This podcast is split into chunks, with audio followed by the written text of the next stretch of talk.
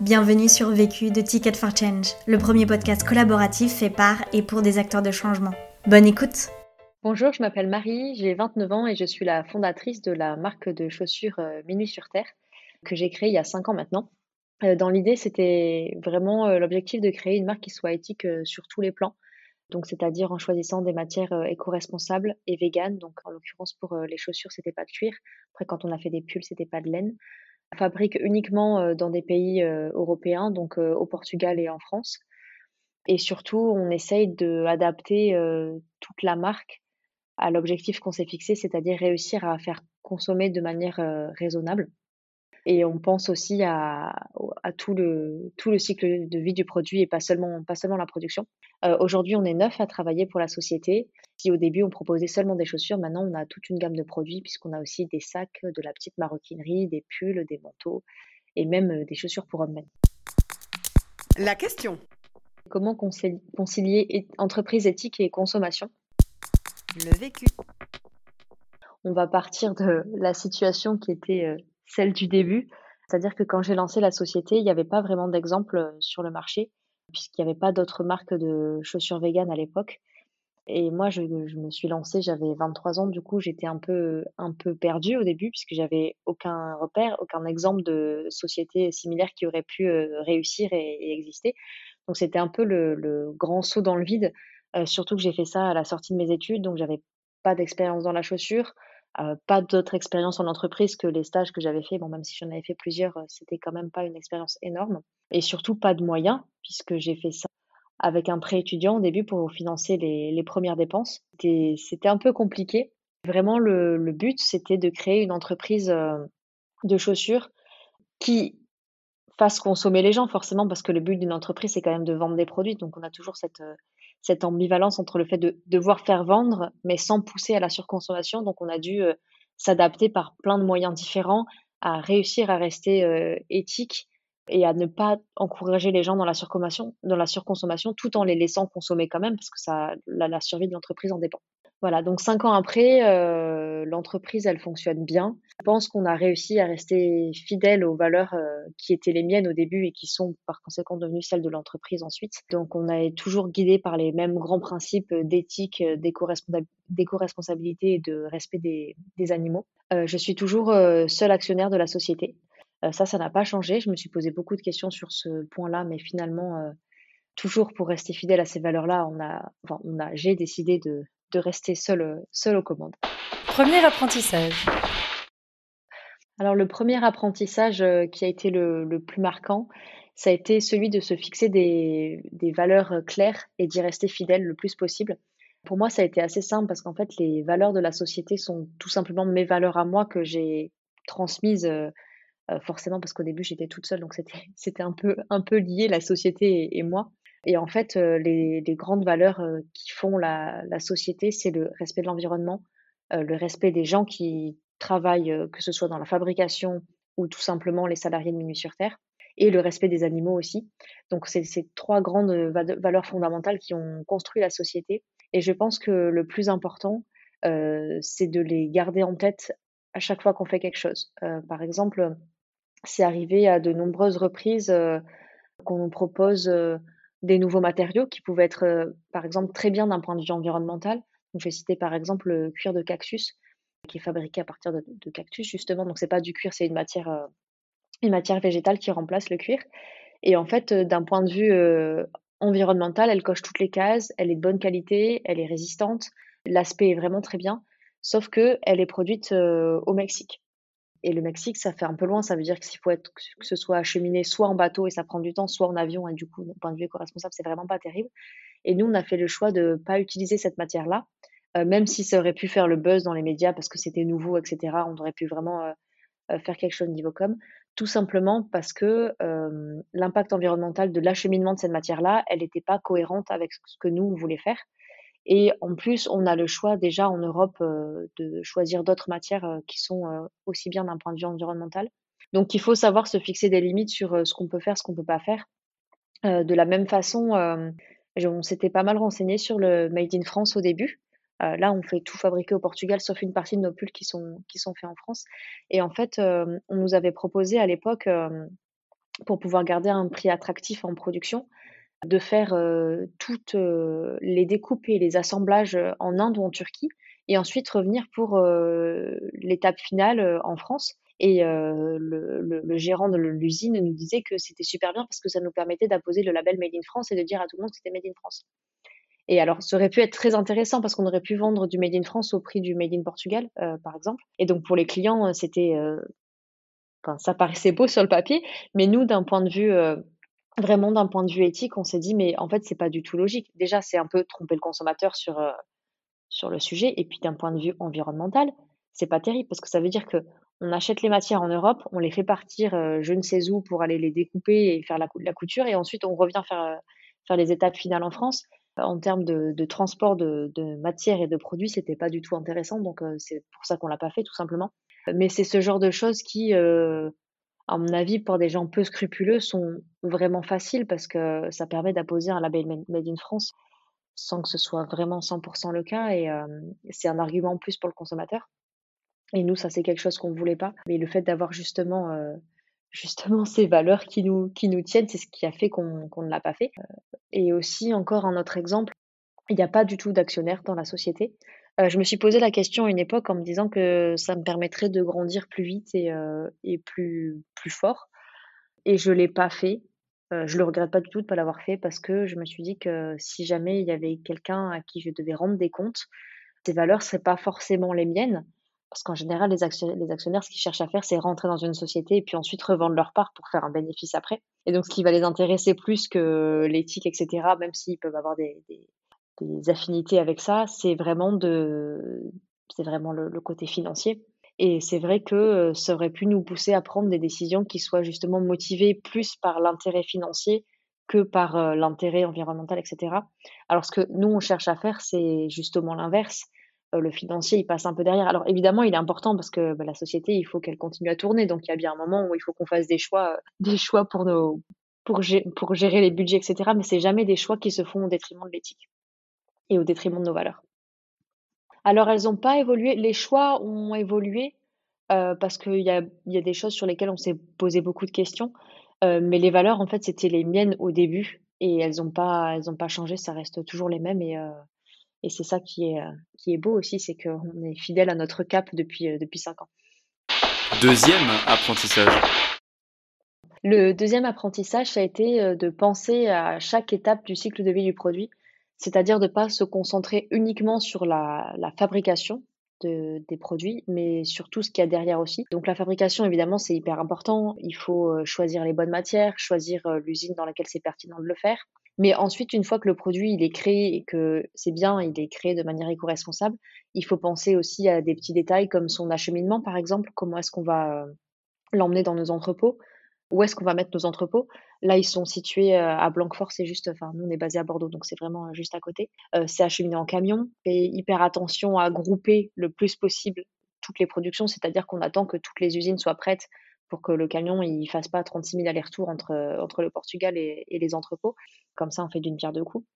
Ensuite, il y a toute la partie expédition qui va rentrer en compte. Bah, par exemple, on n'utilise que des cartons recyclés pareil, le scotch recyclé, etc. Pour que, c'est aussi des, choses qui entrent en jeu. Malheureusement, on ne peut pas encore livrer tout le monde à vélo, mais euh, peut-être qu'un jour ce sera possible.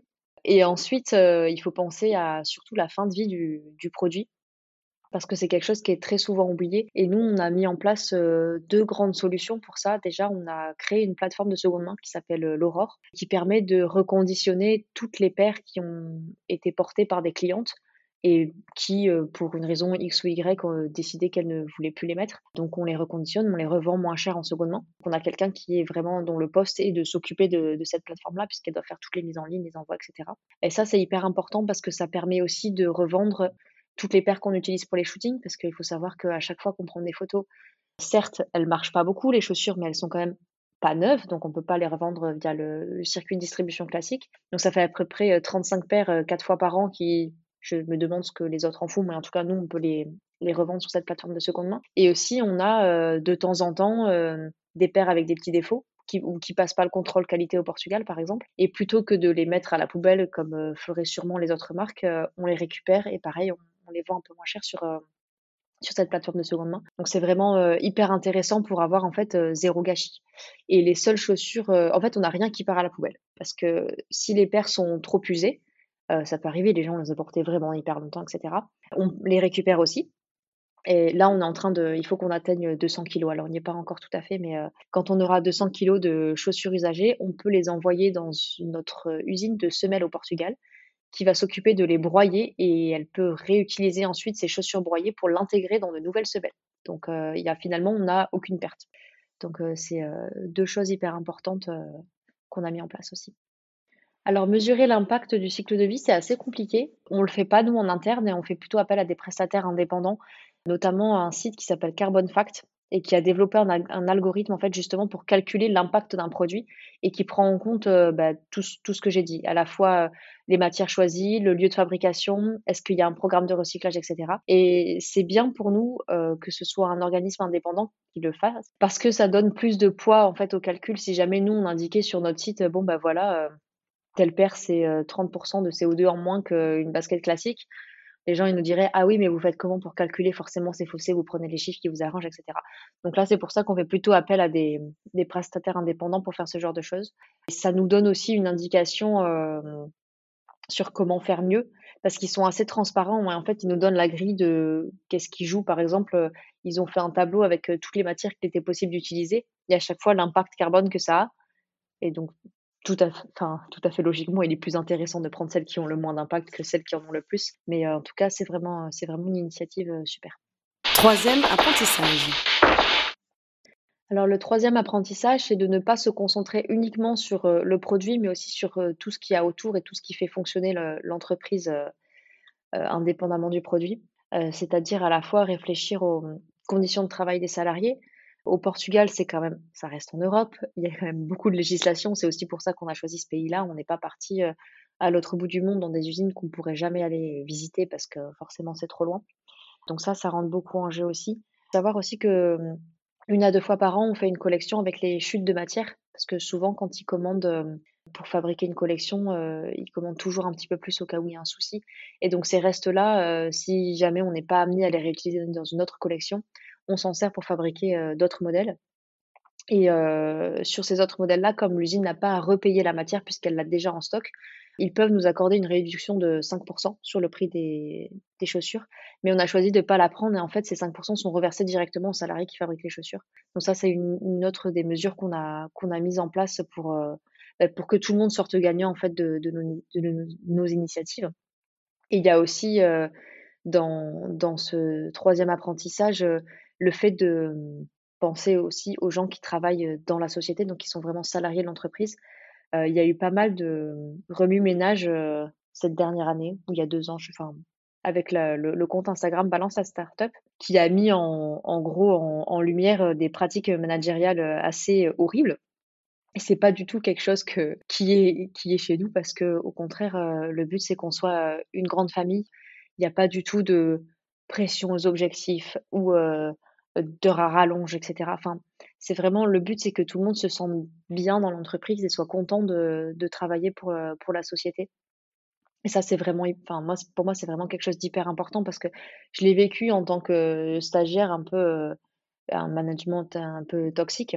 Et c'est quelque chose du coup que je me suis toujours refusé de faire. C'est peut-être efficace, hein, je suppose que c'est efficace, sinon les gens le feraient pas, mais euh, c'est quelque chose en tout cas moi qui me rebute complètement et euh, c'est pas du c'est pas du tout l'objectif. Quatrième apprentissage.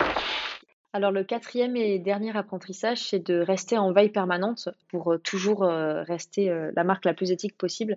En fait, ce qu'il faut savoir, c'est que dans ces domaines où il y a un peu d'innovation, toujours plein de choses nouvelles qui sortent. Ça peut être des nouvelles matières, des nouveaux procédés de fabrication, des nouveaux procédés de recyclage. Et en fait, pour rester euh, au top du top de la pointe, eh ben, il faut toujours surveiller ce qui se passe. Ça prend du temps, c'est beaucoup d'abonnements à des, ça peut être des newsletters ou des, des, entreprises sur LinkedIn pour surveiller ce qu'elles font, etc.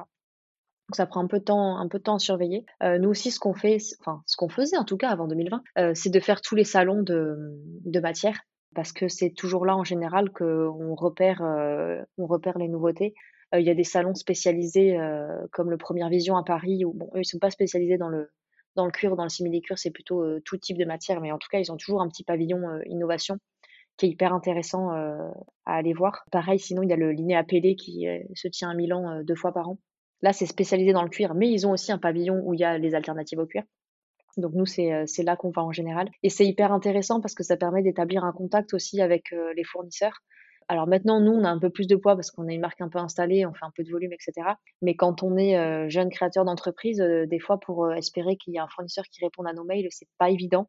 Donc c'est toujours mieux d'aller les voir sur place, de les rencontrer, de pouvoir échanger, etc. Donc ça, ça joue, ça, ça, joue beaucoup. Et ça passe aussi par surveiller la concurrence la veille pour voir ce qu'ils font parce que des fois, ils ont des bonnes idées, on va pas se mentir. et, puis, euh, ça permet aussi de. Enfin, il y a de plus en plus d'acteurs sur, ces, sur ce marché-là. C'est vrai qu'en cinq ans, bon, alors peut-être pas au début, mais ces deux dernières années, en tout cas, il y a eu de plus en plus de marques qui se sont créées. Et c'est bien parce que je trouve que ça crée une vraie émulation entre les marques qui vont du coup chercher toujours à faire mieux pour avoir toujours un cran d'avance sur les autres finalement.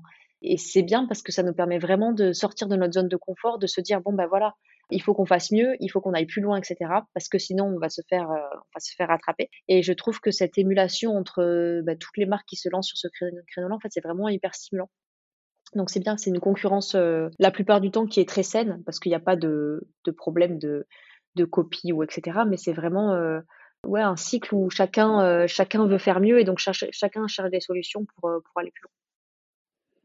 Un des points les plus importants aussi pour, pour rester le plus éthique possible, c'est euh, de savoir que on peut toujours faire mieux et qu'on n'est pas parfait parce qu'il n'y a rien qui n'est jamais parfait. Mais en fait, le fait de le savoir et de savoir qu'on est toujours dans cette démarche d'amélioration continue pour faire toujours mieux, c'est vraiment ce qui nous permet de, de, grandir aussi et, euh, d'être toujours plus éthique. Et c'est vrai que nous, on se remet beaucoup en question, on fait très attention à plein, plein de sujets. On a fait un audit. Euh, ça fait bon, ça fait un an et demi maintenant, il faudrait peut-être qu'on en refasse un. On a fait le point sur tout en fait. Ça passait de est-ce que chacun éteint bien son ordinateur en sortant du bureau à la fabrication des produits. Donc c'était vraiment euh, très très large. Et en fait, euh, suite à ça, euh, suite à ce bilan-là, il y a eu bah, des préconisations forcément qu'on a appliquées parce qu'il y avait des choses qui étaient faciles à faire auxquelles on pensait pas, par exemple des choses plus difficiles qui ont été mises en place sur le long terme. Mais en tout cas, ça nous permet vraiment d'avoir un œil nouveau sur plein de petites choses qu'on ne voit pas au quotidien si on ne prend pas le temps de faire ces analyses-là. Ce podcast a été réalisé par Marlène Roulant. Marlène est une exploratrice de la vie en transition professionnelle qui souhaite mettre en lumière ceux et celles qui œuvrent tous les jours pour une société plus harmonieuse, tournée vers l'humain et plus respectueuse de l'environnement.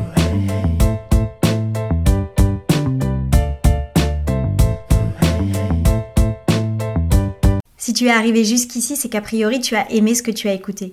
Alors n'hésite pas à t'abonner, à nous laisser un commentaire et une pluie d'étoiles sur Apple Podcast. Et si tu souhaites toi aussi réaliser tes propres podcasts, rendez-vous sur notre site ticketforchange.org où tu trouveras l'accès à notre formation en ligne. À la semaine prochaine. Vu, vécu, vaincu. Pour plus de vécu, clique vécu.org. Je voulais te dire, euh, tu sais, on, on, a tous nos petits problèmes. Vécu, by Ticket